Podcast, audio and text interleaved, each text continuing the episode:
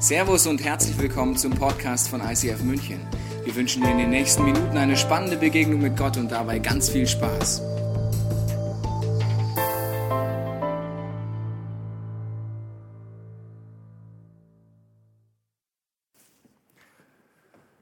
ReFocus, was im Leben wirklich zählt. Eine interessante Serie, in die wir hier eingestiegen sind vor einer Woche. Ich weiß nicht, ob du dabei warst oder nicht. Heute geht es weiter mit diesem interessanten Thema und beschäftigen uns damit, was Jesus für Sätze rausgehauen hat. Und ich weiß nicht, ob du dich mit diesem Jesus schon mal beschäftigt hast, aber er war definitiv die selbstbewussteste Person der Weltgeschichte. Weißt du warum? Er lief zum Beispiel durch die Gegend, hat gesagt, übrigens, was recht wichtig wäre für euch zu wissen, ich bin Gott. Ist selbstbewusst, oder? Und das Coole an ihm ist, er ist der Einzige der Weltgeschichte, der dafür nicht so geendet ist. Ich bin Gott, ne? Gott. Ja, der Einzige, der nicht in die Klapse gekommen ist. Ich meine, heute gibt es Leute, die behaupten, sie sind Gott in der Straßenbahn, am Marienplatz, überall. Und die enden irgendwann alle mal so, ich bin Gott. Jesus behauptet das und keiner sperrt ihn weg. Da muss was dran sein. Und er behauptet auch, ich bringe euch etwas, ein Leben, nachdem ihr euch sehnt, ich bin auf diese Welt gekommen als Gottes Sohn, um euch ein Leben zu geben, das ihr noch nicht kennt.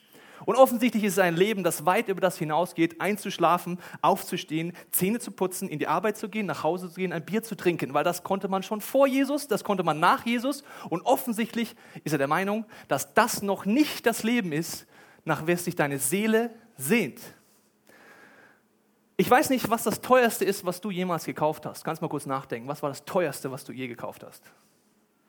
Je nach Einkommen oder Schulden. Unterschiedlich groß. Ich mache dir ein paar Vorschläge, was du mit Geld alles machen könntest. An Nummer eins hätte ich als Vorschlag, den teuersten Teddy der Welt zu kaufen, für hundertsechsundfünfzigtausendzweihundert Euro, so genial sieht er aus. Oder natürlich, du könntest natürlich auch den teuersten Comic der Welt kaufen, für fünfhunderttausend Euro, Tim und Struppi. Die Damen könnten sich die teuersten Schuhe der Welt kaufen, für eins Komma fünf Millionen, da ist das Haus weg, ja.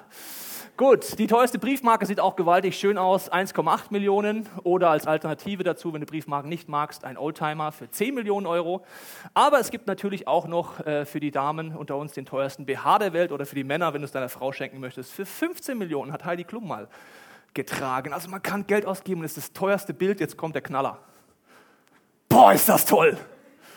hundertvierzig Millionen, da denke ich, ich kann es auch. Ne? Also ich kann wirklich nicht malen, aber das könnte ich vielleicht noch hinkriegen. Ja?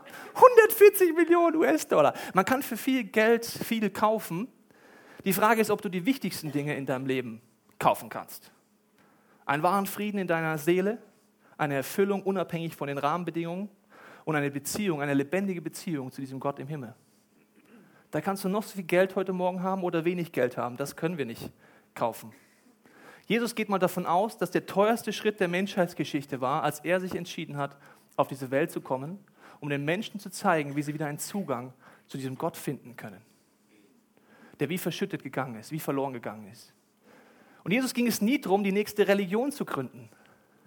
Und heutzutage ist es ja sehr unpopulär, was Jesus seinen ersten Jüngern vorschlägt. Ich möchte es dir mal vorlesen, wenn du letzte Woche da warst. Kennst du das schon?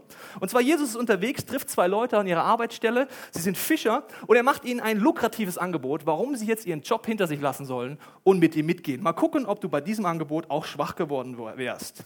Erst Markus eins, Vers siebzehn, da forderte Jesus sie auf, kommt mit mir, ich will euch zeigen. Und dann müsste jetzt der Knaller kommen, würde ich mal sagen, ne? Also wie man moralisch gut lebt als Christ, wie man möglichst gut Leute verurteilt, die keine Christen sind. Was will er ihnen zeigen?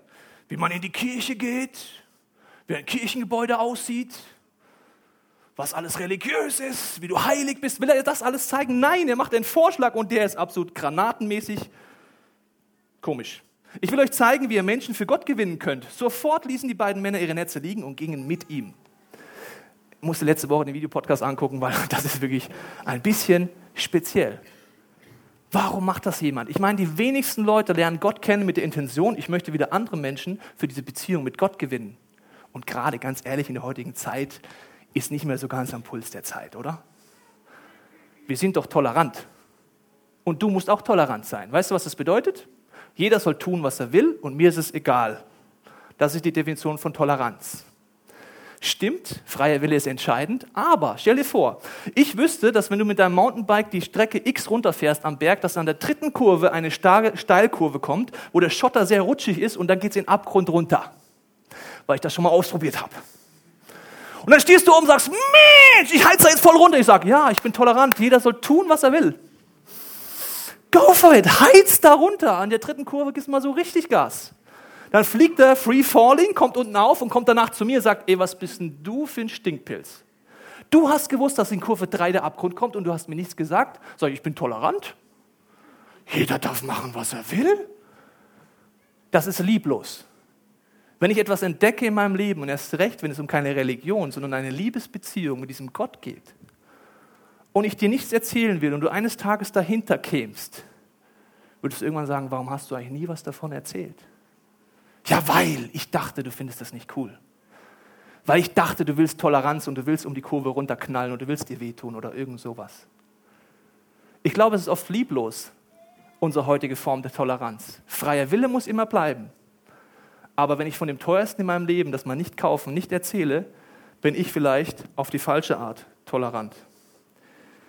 Die Frage ist, was wollte Jesus? Und Jesus wollte nie die nächste Religion gründen. Er hat gesagt, er will eine Revolution machen, die Jesus-Revolution. Wenn du das bist, du erkennst dich vielleicht wieder, hast du ein großes Herz in dir und die Sehnsucht nach Liebe, nach Frieden und nach Erfüllung, und wir probieren das überall zu finden. Und Jesus geht davon aus, dass nur in der Liebesbeziehung mit Gott ja, wirkliche Erfüllung, Liebe und ein Leben zu finden ist, das es sonst nirgends gibt. Es gibt ein Problem, das kenne ich aus meinem Leben, vielleicht kennst du es auch, wenn du heute das erste Mal da bist oder schon oft da warst. Ich weiß, dass es irgendwo diesen Gott gibt, aber irgendwie hat er auch sehr wenig mit meinem Leben zu tun. Es ist wie eine Trennung. Ich habe letzte Woche erzählt, als ich gebetet habe, war es eher so eine psychologische Psychoübung. Weil ich hätte auch mit diesem Stift reden können oder mit diesem Buch oder mit diesem Ständer, egal mit was, vom Effekt her. Es war einfach so, mir geht schlecht und ich erzähle es mir so selber. Das nennt man dann Gebet. Ja, ja, und Gott, ich weiß zwar nicht, wo du bist, aber du wirst mir schon irgendwie wahrscheinlich helfen. Ich habe gespürt, es gibt diesen Gott, aber ich hatte keine Beziehung zu diesem Gott. Und ich wusste in meinem Leben, verschiedene Sachen habe ich ausprobiert, moralisch, ethisch, hat eh nie geklappt in meinem Leben, das besonders gut hinzukriegen, weil ich gleich gemerkt habe, ich bin nicht so ganz perfekt, wie die anderen tun. Und äh, ich habe auch gemerkt, egal was ich probiert habe, um diese Lücke zu füllen und die, zu Gott zu kommen, es ging irgendwie alles nicht. Und dann hat mir eines Tages jemand von Jesus erzählt und hat mir gesagt, weißt du was, dieser Jesus ist wie der Geheimtipp, der Zugang zu dieser Liebesbeziehung zu Gott, die du dir wünschst eigentlich. Da habe ich gedacht, jetzt wird es speziell. Wenn das stimmt, dann muss dieser Jesus es mir aber selber zeigen. Ich habe Situationen in meinem Leben als Vater, und die Väter unter uns können es nachvollziehen, die anderen finden es vielleicht kitschig.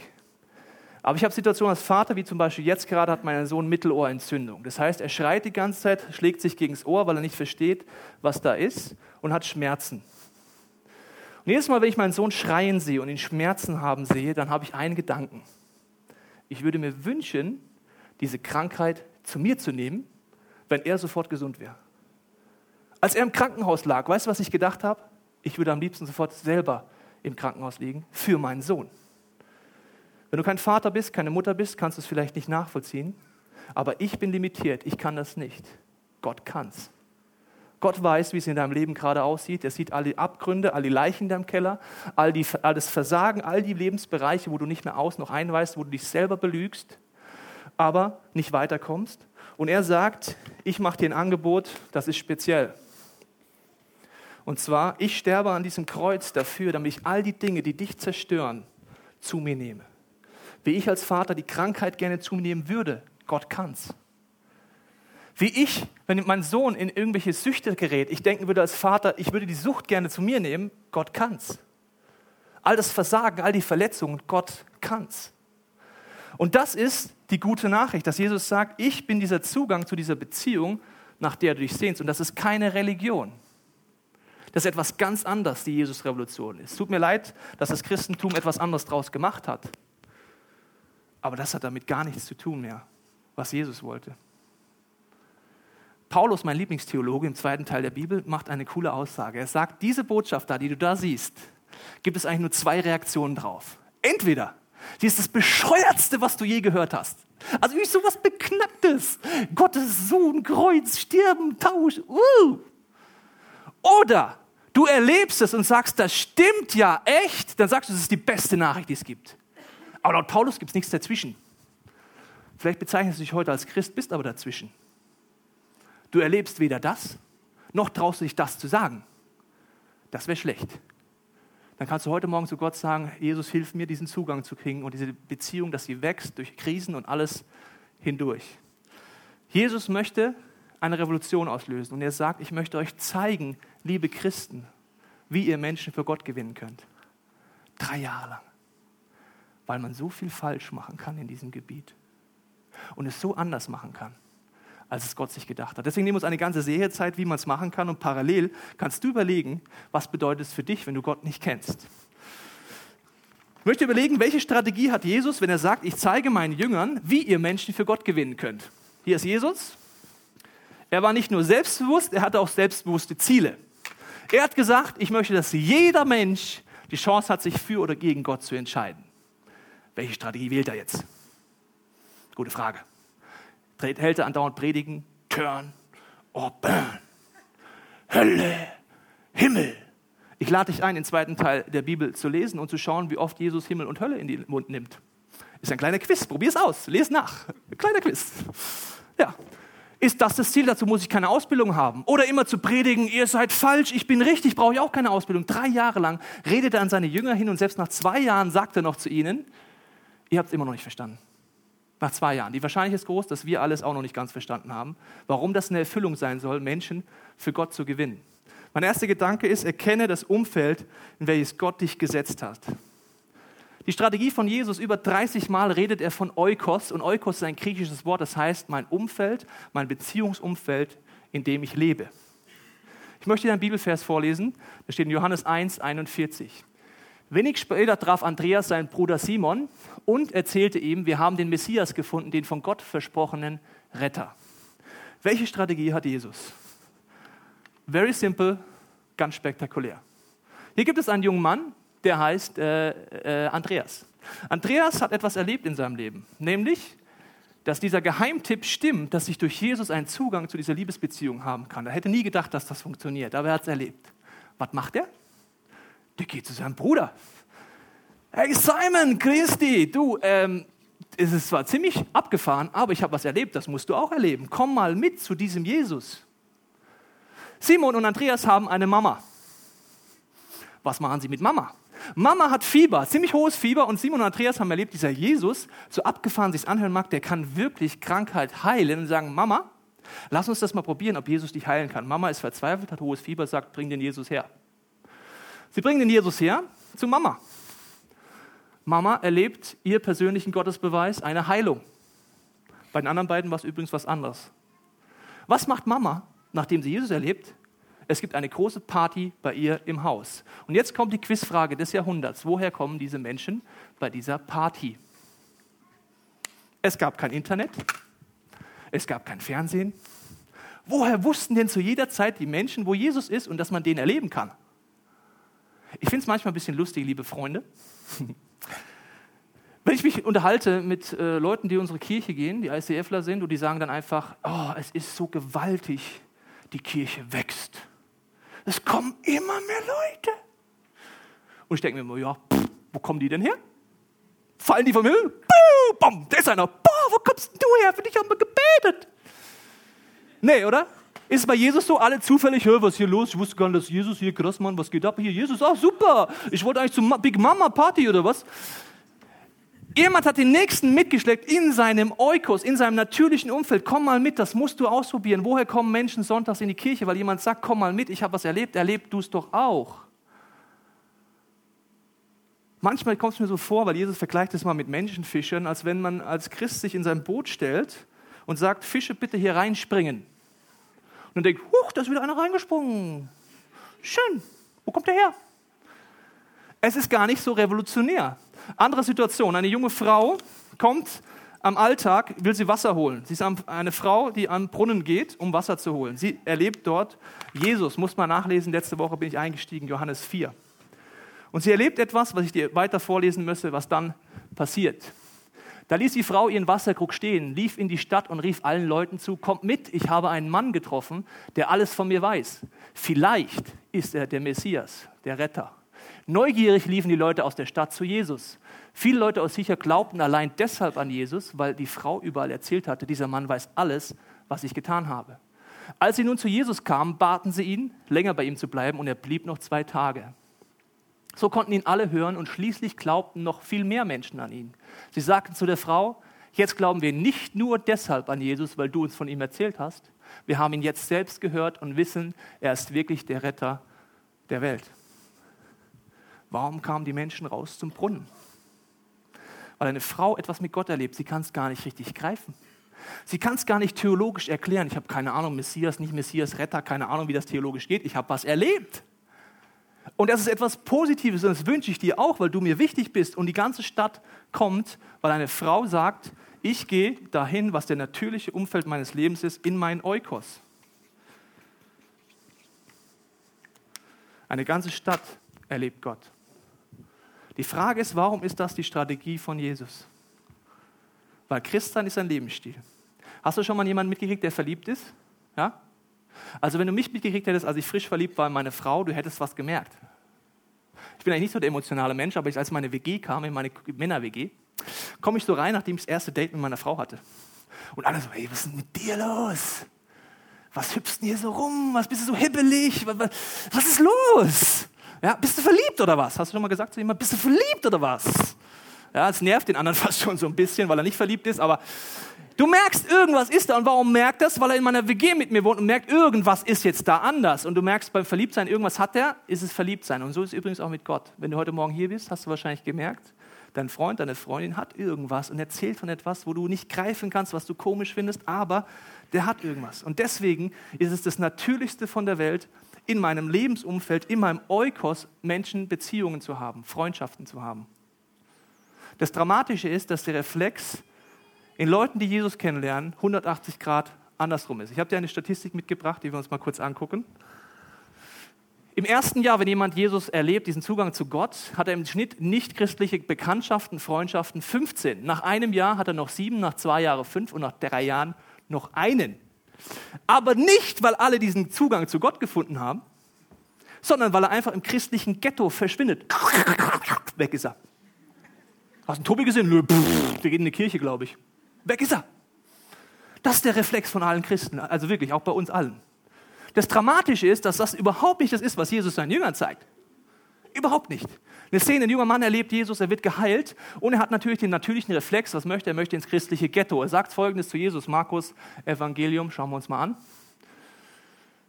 an. Aber Jesus erlaubte es ihm nicht, er sagte, nee, achtzehn bitte, vorher, vorher, vorher, vorher, achtzehn. Ja, Jesus wollte gerade in das Boot steigen, als ihn der Geheilte bat, bei ihm bleiben zu dürfen. Jesus, ich will ganz nah bei dir bleiben. Und jetzt sagt er im nächsten Vers, aber Jesus erlaubte es ihm nicht. Er sagte, geh nach Hause zu deiner Familie, in dein Oikos und berichte, welch großes Wunder der Herr an dir getan hat und wie barmherzig er zu dir gewesen ist. Nächster Vers. Da wanderte der Mann durch das Gebiet der zehn Städte und erzählte jedem, was für ein Wunder Jesus an ihm getan hatte, und alle staunten. Der junge Mann möchte ins christliche Ghetto. Jesus sagt, geh zurück in dein Oikos. Jesus ist der Meinung, dass die Erfüllung ist, den Willen des Vaters im Himmel zu tun. Und was ist der Wille eines Vaters? Dass jedes Kind auf dieser Erde wieder diese Beziehung zu ihm hat. Vielleicht kennst du mich schon länger, dann weißt du, welchen Bibelvers ich den schockierendsten Bibelvers der Bibel finde. Ich finde ihn immer noch den schockierendsten. Er steht in Offenbarung drei, Vers zwanzig. Da sagt Jesus zu einer Gemeinde, vielleicht wie zu uns, die gerade noch gesungen haben, Jesus, brandneuer Tag, super, yippie, Halleluja. Und die gerade eine Predigt vielleicht anhören, wie wir, ja? Dann sagt er zu denen, hallo, ich stehe vor der Tür und klopfe an. Warum finde ich das schockierend? Die spielen da hinten in Christsein. Die spielen, wir singen und wir beten und die hören sich sogar die ganze Zeit die Bibel an. Und wo ist Jesus? Draußen. Findest du das nicht schockierend? Das heißt, wir können Christsein spielen im Alltag und Jesus ist gar nicht mehr da. Das ist, finde ich, schon ein bisschen schockierend. Ich weiß nicht, wie es dir geht. Und wo ist Jesus? Wo war er, als er leibhaftig auf der Erde war? Bei den Menschen. Immer bei den Menschen. Warum wurde er gekreuzigt? Warum wurde er kritisiert? Weil er bei den Menschen war. Weil er auf Partys war. Weil er bei den Sündern war. Da haben die Christen der damaligen Zeit, damals hießen sie noch nicht Christen, heute würden sie Christen heißen, gesagt, das darf man aber nicht, ne? Das ist ja moralisch nicht so gut, Jesus, ne? Mit dem du da abhängst. Du musst doch in unser Ghetto kommen. Come together. Come in the ghetto. In the ghetto. Uh-huh. Und Jesus sagt, ey, wenn ihr das macht, liebe Freunde, dann bin ich draußen. Ja? Dann sagt er nicht, du kommst hier nicht rein, sondern du kommst hier nicht raus. Großer Unterschied. Das ist das Natürlichste von der Welt, wenn du Beziehungen hast, dass die Menschen um dich herum merken, da ist was, jemand hat was mit Gott erlebt und es ist ein Lebensstil. Wenn ich dann noch ehrlich bin, dass ich sage, okay, ich erzähle über das, was Gott in meinem Leben tut, ist es das Natürlichste, was es gibt. Und achtzig Prozent aller Leute, und ich glaube, es sind weit mehr, lernen Jesus über ihren Oikos kennen. Das sind Situationen, wie zum Beispiel, ich einen wunderbaren Tischnachbar hatte seit der fünften Klasse und wir waren die Klassenclowns. Er hieß Basti. Basti und ich waren dafür bekannt, Christen zu ärgern und äh, fanden Christen meistens lustig. Dann mit neunzehn erlebe ich diesen Zugang zu Gott, was ich mir nie gedacht hätte, dass das dieser Jesus sein soll. Und Basti sieht das von außen und merkt auf einmal, ey, was geht denn mit dem Tobi ab? Jetzt geht er in eine Kirche. Ist der schräg geworden. Aber er blieb in meinem Oikos. Er war nicht, ich habe es zum Glück in dem Punkt nicht so gelebt, dass ich verschwinde im Ghetto, sondern wir haben regelmäßig ein Bier getrunken, Billard gespielt und so weiter und immer wieder über Gott geredet. Sieben Jahre später erlebt Basti auch diesen Gott. Und Mann, war ich schräg. Ich war wirklich schräg. Weil ich habe nie gedacht, wenn Jesus sagt, ich zeige euch, wie man das machen kann. Ich habe gedacht, ich mache so wie die Christen um mich herum. Ich habe den Basti angepreacht. Er hat mir zu mir gesagt, der Missionar kommt. Im ganzen Freundeskreis hieß ich nur der Missionar. Mann, war das schräg, liebe Freunde. Aber Gott ist gnädig, der kommt trotzdem zum Ziel. Ich habe ihn in den Gottesdienst mitgeschleppt, wo ich mich heute für schäme. Wirklich. Aber Gott kommt zum Ziel. Er sitzt in einem Gottesdienst, wo gerade der Schlagzeuger auf die Idee kommt, prophetisch Schlagzeug zu spielen und ich verstehe selbst nichts mehr. Und ich denke, Jesus, jetzt nehme ich ihn einmal mit. Ja, und dann erlebt der Basti etwas, dass Jesus sein Herz anrührt und er sieht sich auf der Bühne predigen. In so einer Vision, von seinem inneren Auge und sagt so, Gott, da kriegst du mich nie hin. Nach sieben Jahren. Seine Freundin, heutige Frau, von dem Stift denke ich mal anders weiter hier. Verena lebt, lernt auch Jesus kennen. Beide haben eine Freundin, die heißt Michi Endres. Sie ist eine Arbeitskollegin. Auch sie erlebt diesen Jesus im Oikos, ganz natürlich, weil hier Leute sind, die ehrlich und offen leben. Die beiden haben einen Nachbarn. Die Nachbarin lernt Jesus kennen. Und dann ihr Mann. Im Moment ist der Basti gerade mit seinem Nachbarn auf dem Get Free Weekend und du kannst ihn nächste Woche mal fragen, ist das erfüllend für dich, zu erleben, wie ein Mensch diesen Gott kennenlernt? Er hat mir gestern auf dem Get Free Weekend gesagt, mit Tränen in den Augen, es ist das Beste von der Welt, wenn Gott mich benutzt, dass seine Liebe zum Menschen kommt und sie diesen Jesus kennenlernen, diesen Gott kennenlernen. Die Frage ist, nimmst du es ernst, dass du in einem Oikos lebst? Dass es kein Zufall ist, wer dein Nachbar ist. Dass es kein Zufall ist, wer dein Arbeitskollege ist. Ich habe dir eine Grafik mitgebracht, wo du wahrscheinlich dein Leben wieder mitfindest. Du arbeitest wahrscheinlich, du hast einen Wohnort, du hast Freizeit und du hast ganz viele natürliche Kontakte. Und Jesus geht davon aus, dass es kein Zufall ist, wer dein Nachbar ist, wer dir gegenüber sitzt in deiner Arbeit. Ich möchte dich einladen, einen kurzen Schritt zu gehen. Du hast einen Zettel, einen Stift bekommen. Wenn nicht, kannst du dich melden. Dann kriegst du den noch von unseren wunderbaren Ordnern. Dass du mal aufschreibst, wer ist in deinem Umfeld, dass dir das bewusst wird.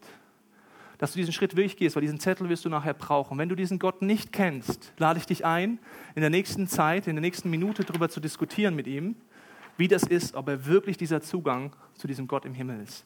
Wir werden eine Minute uns Zeit nehmen, etwas Musik einspielen und dann schauen wir eine Szene aus Schindlers Liste an, wo ein Mann sich entscheidet, seine Ressourcen zu investieren, um Menschen zu retten. Und dann geht's weiter. Diese Liste ist das Leben. Vielleicht hast du dir gedacht, nee, ich schreibe jetzt nichts auf. Vielleicht war es dir zu anstrengend. Vielleicht ist dein Herz kalt geworden über Menschen, die Gott nicht kennen. Ich glaube, diese Liste, dein Oikos, ist die Liste des Lebens. Jesus geht davon aus, dass du nicht nur auf dieser Erde ein Leben hast, das du ohne nicht haben kannst, sondern auch nach dem Tod ein Leben haben kannst, das du ohne nicht, nicht haben kannst. Und ihm ging es immer darum, was führt dich zur Zerstörung, was führt zum Tod und was führt zum Leben. Ich glaube, diese Liste ist sehr entscheidend, dass ich es nicht nur ausfülle, sondern ich auch überlege, Gott, was heißt das jetzt ganz konkret für mich? Wie möchte ich einfach mich Gott zur Verfügung stellen? Dass es natürlich ist, dass es ehrlich ist, dass ich offen bin. Das Interessante finde ich, dass dieser junge Mann einfach äh, davonzieht und einfach in die zehn Städte geht, dieser junge Mann, der geheilt wird.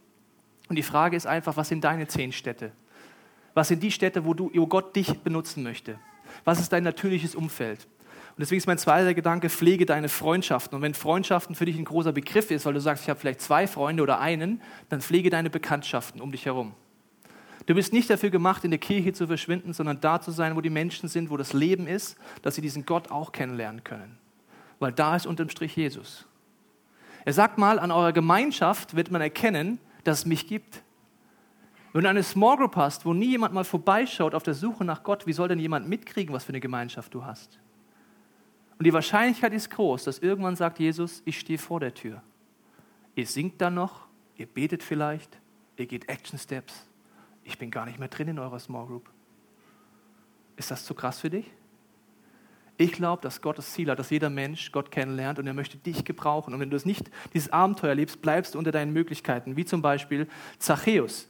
Matthäus, nein, Matthäus hatte viele Zolleinnehmer eingeladen und hatte Leute äh, mit schlechtem Ruf eingeladen. Viele von ihnen waren zu Freunden von Jesus gew- geworden. Das ist also Matthäus. Matthäus erlebt Jesus. Er ist ein äh, äh, Finanzangestellter. Ja? Wie nennt man das? Finanzbeamter. Finanzbeamter.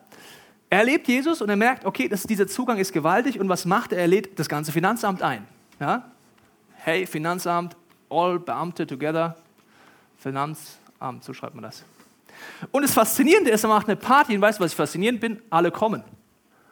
Ich meine, man kann schon eine Feier machen. Aber dass die alle kommen, das heißt, offensichtlich hat er eine Beziehung zu ihnen gehabt, oder? Wenn er ein Christ wäre, der nur immer sagen würde, turn or burn, mit dem Kreuz in die Arbeit kommen würde und sagen, boom, bekehre dich, boom, bekehre dich. Oh, der macht eine Feier, oh nee, oh, da habe ich aber keine Lust, da will ich niemals hingehen, oder? Das heißt, er hat offensichtlich Freundschaften, Bekanntschaften, Beziehungen und die kommen alle, weil er sagt, ich habe diesen Jesus kennengelernt, den müsst ihr jetzt einfach auch treffen auf meiner Party. Die finden das, diese Jesus-Schnickschnack, ein bisschen komisch am Anfang, aber sie kommen, warum? Wegen Matthäus. Nicht Lothar Matthäus, Finanzbeamter Matthäus. Und das ganze Finanzamt kommt. Jesus sagt, ich will euch zeigen, wie ihr Menschen für Gott gewinnen kann. Und dazu gehört es absolut, dass ich die Freundschaften, die Bekanntschaften pflege. Das ist natürlich, jemand kriegt mit und es ist auch ehrlich, es ist authentisch. Weißt du, was der Grund war, warum Basti sich entschieden hat, mit diesem Gott zu leben? Nicht, weil ich immer gute Antworten hatte. Nicht, weil ich ein schräger Christ zu der Zeitpunkt war.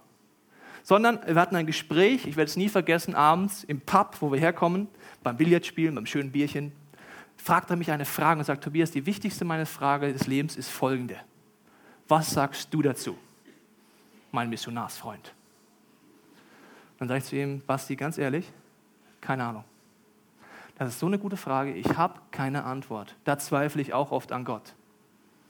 Geh raus aus dem Gespräch und Basti sagt mir danach, als du zu mir gesagt hast, dass du zweifelst an Gott, wusste ich, dann kann ich auch an diesen Gott glauben. Natürlich, ehrlich, Oikos, man kriegt sich mit, du kannst gar nicht schauspielern. Wenn es wirklich dein Oikos ist, welche Beziehungen sind, dann kannst du nicht so tun, als wärst du Germany's Next Top Christ. Da bist du, wie du bist. Mit Höhen, mit Tiefen, mit Zweifeln, mit Erfüllung, mit Frieden, mit Unfrieden. Einfach, wie du bist. Und das ist Jesus der Meinung, dass das Menschen zu diesem Gott führen wird und nichts anderes.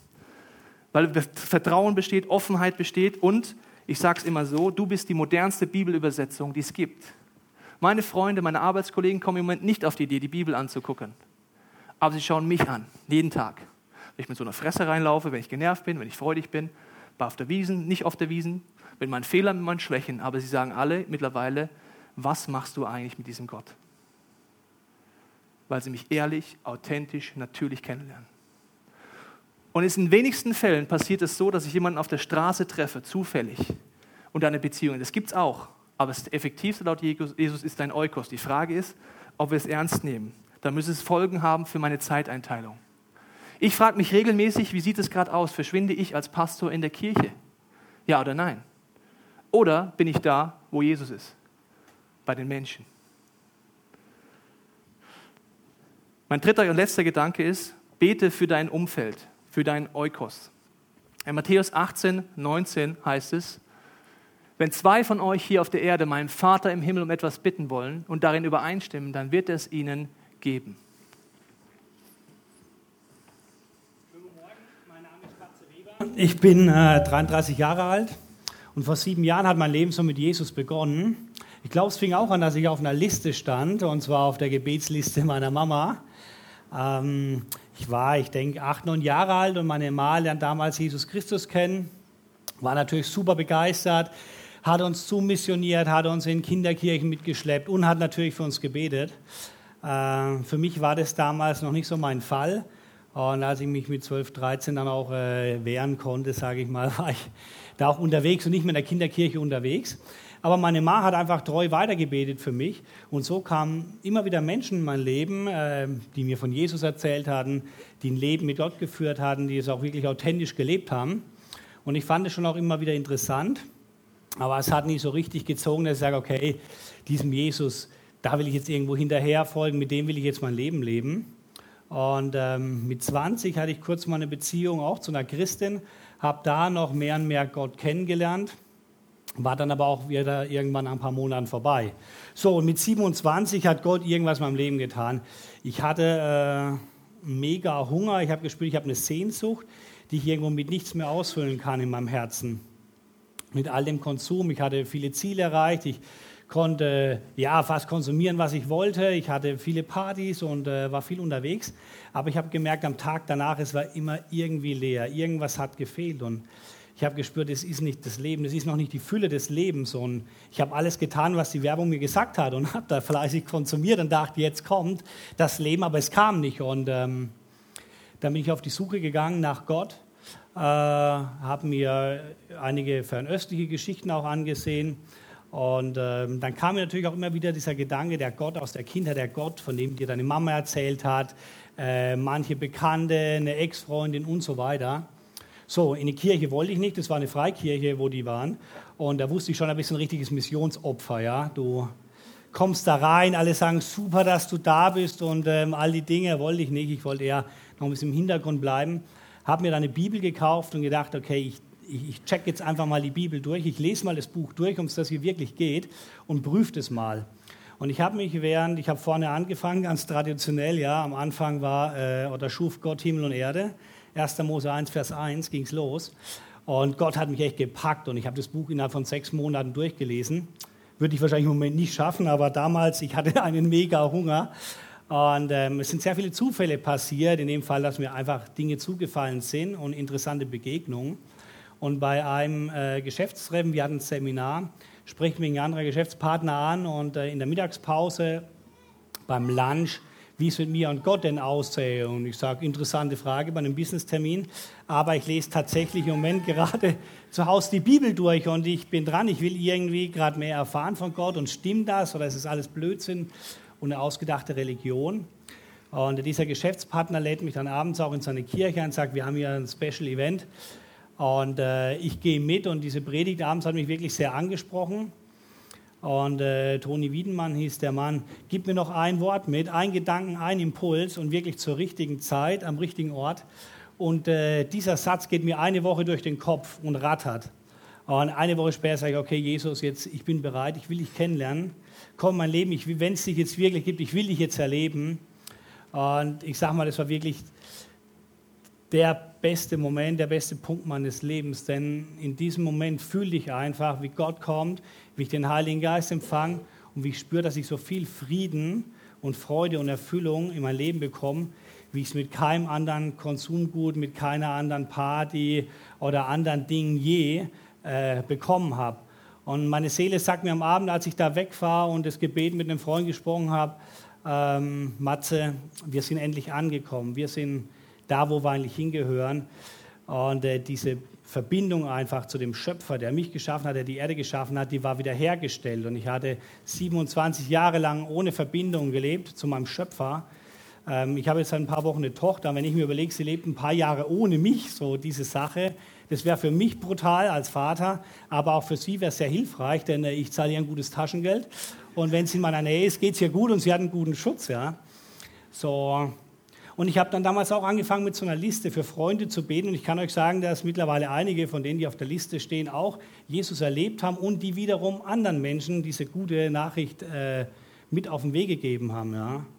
Mir kam gerade irgendwie noch der Gedanke, als ich da saß, ähm, Jesus erzählt ja mal das Gleichnis von, von ähm, ein Festmahl, dass der Schöpfer des Himmels und der Erde mal eine Riesenparty machen wird, die nie aufhören wird. Und er lädt uns ein und er lädt nicht nur uns und dich und mich ein, sondern auch unsere Freunde lädt er ein. Und wir dürfen einfach rausgehen und zu diesem Festmahl, zu dieser Riesenparty einladen. Ja? Wenn ich mir jetzt vorstelle, äh, der Wiesenwirt vom Hippodrom äh, sagt, hier Matze Weber, ich habe eine Box für dich, die steht für Ewigkeit. Alles free, Händel flat und äh, Biermaß flat. Ich würde das tausendmal am Tag bei Facebook posten und alle meine Freunde einladen und sagen, wir können hier feiern bis zum Schluss. Ja? Und ähm, das muss man einfach bewusst sein, dass was Gott uns anbietet, wesentlich mehr ist als äh, Hippodrom, ja? äh, Händel und Bratwürste und Co., sondern wir haben echt eine super Einladung vom Schöpfer des Himmels und der Erde. Die sollten wir wahrnehmen und einfach weitergeben an unsere Freunde. Gell? Du hast deine Einladung, genau.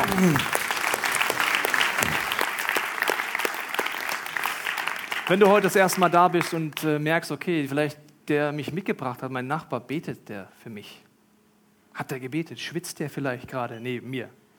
Und denkt sich, oh Mann, Tobi, warum musst du heute genau diese Predigt halten? Hätte nicht was anderes sagen können. Dann ist es einfach nur, weil er überzeugt ist davon, dass dieser Jesus, dieser Zugang ist und er wünscht sich nicht mehr, als dass du es auch erlebst. Deswegen betet er für dich, deswegen nimmt er sich die Zeit aus Liebe zu Menschen um sich herum. Und es fängt mit der Entscheidung an, die du heute treffen kannst, wenn du diesen Jesus kennst. Willst du es ernst nehmen, wenn Jesus zeigt, wie er Menschen gewinnen möchte für diesen Gott? Dass dein Eukos entscheidend, entscheidend ist, dass du dich entscheidest, da zu sein, dich Gott zur Verfügung zu stellen? Dann wirst du diese Abenteuer erleben. Ein Geschäftsmann mit Geschäftstermin hat einen Blitzgedanken, spricht ihn aus und erlebt, wie ein junger Mann diesen Gott kennenlernt. Weil Jesus ist da draußen. Jesus war bei Matze schon. Er hat ihm schon den Hunger gegeben. Wo ist Jesus bei den Menschen? Er hat ihm den Hunger nach der Bibel gegeben und der Christ, der sich Gott zur Verfügung stellt, erlebt, ey krass, Jesus ist ja da. Wie ich letztens auf eine Party komme, dann sagt der eine zu mir, ey du, der Gastgeber ist mein Arbeitskollege, der kommt manchmal ins Eis und sagt, ey du, also der, der so und so, der hat von dir erzählt, du bist doch der Pastor. Und ich sage, ja, das bin ich, schön dich kennenzulernen, ja super. Ja, also ich habe da mal jetzt eine Frage. Und dann stellt er mir eine Frage, dann gebe ich eine Antwort und sagt, ey, das ist krass. Seit einem halben Jahr, meine Frau und ich, sie lesen jeden Abend, in de, jeden Abend in der, im Bett Bibel. Ich weiß nicht, warum wir sowas Abgefahrenes machen. Gib mir die Antwort. Wenn ich nicht auf dieser Party gewesen wäre, wenn mein Arbeitskollege nicht mein Freund wäre, würde ich dieses Abenteuer nicht erleben, diese Menschen zu begleiten zu diesem Gott. Du kannst, wie letzte Woche gesehen, den langsamen Tod deiner Beziehung zu Gott sterben. Und den stirbst du, wenn du nicht das anfängst umzusetzen, was Gott für dich vorbereitet hast, wenn du ihn schon kennst.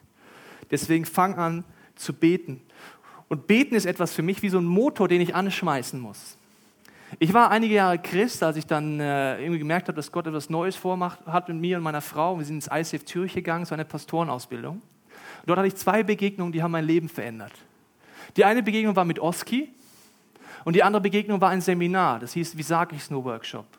Bin ich reingegangen, da hat mir jemand erzählt, wie ich authentisch, natürlich, ehrlich und offen ich selber einfach meine Stärken ausspielen kann, in meinem Style Menschen helfen kann, Gott kennenzulernen. Mein Style ist übrigens, das Leben genießen. Das bin ich. Ich liebe es, mit meinen Arbeitskollegen das Leben zu genießen, dann geht es immer irgendwann um Gott. Spätestens beim T-Bone Steak oder beim Rotwein, der einfach sehr gut schmeckt. Ja, das ist mein Style. Aber den musst du erst mal finden. Und dieses Seminar hat mich verändert, aber die Begegnung mit Oski noch mehr in diesem Seminar. Weil du konntest jeden Abend dann beten für deine Freunde, bete für dein Umfeld. Nachdem ich erstmal aufgeschrieben habe, wer da alles ist in meinem Umfeld, fand ich es faszinierend. Und dann war ich mit Oski in der Gruppe. Oski hat mit achtzehn Jesus kennengelernt. Ein Jahr, bevor wir uns trafen. Oski war drogenabhängig und war immer am Bahnhof unterwegs. Und dann trifft er einen jungen Mann, der in der Kirche arbeitet. In Zürich. Der heißt Michi. Michi fährt mit dem Zug nach Hause.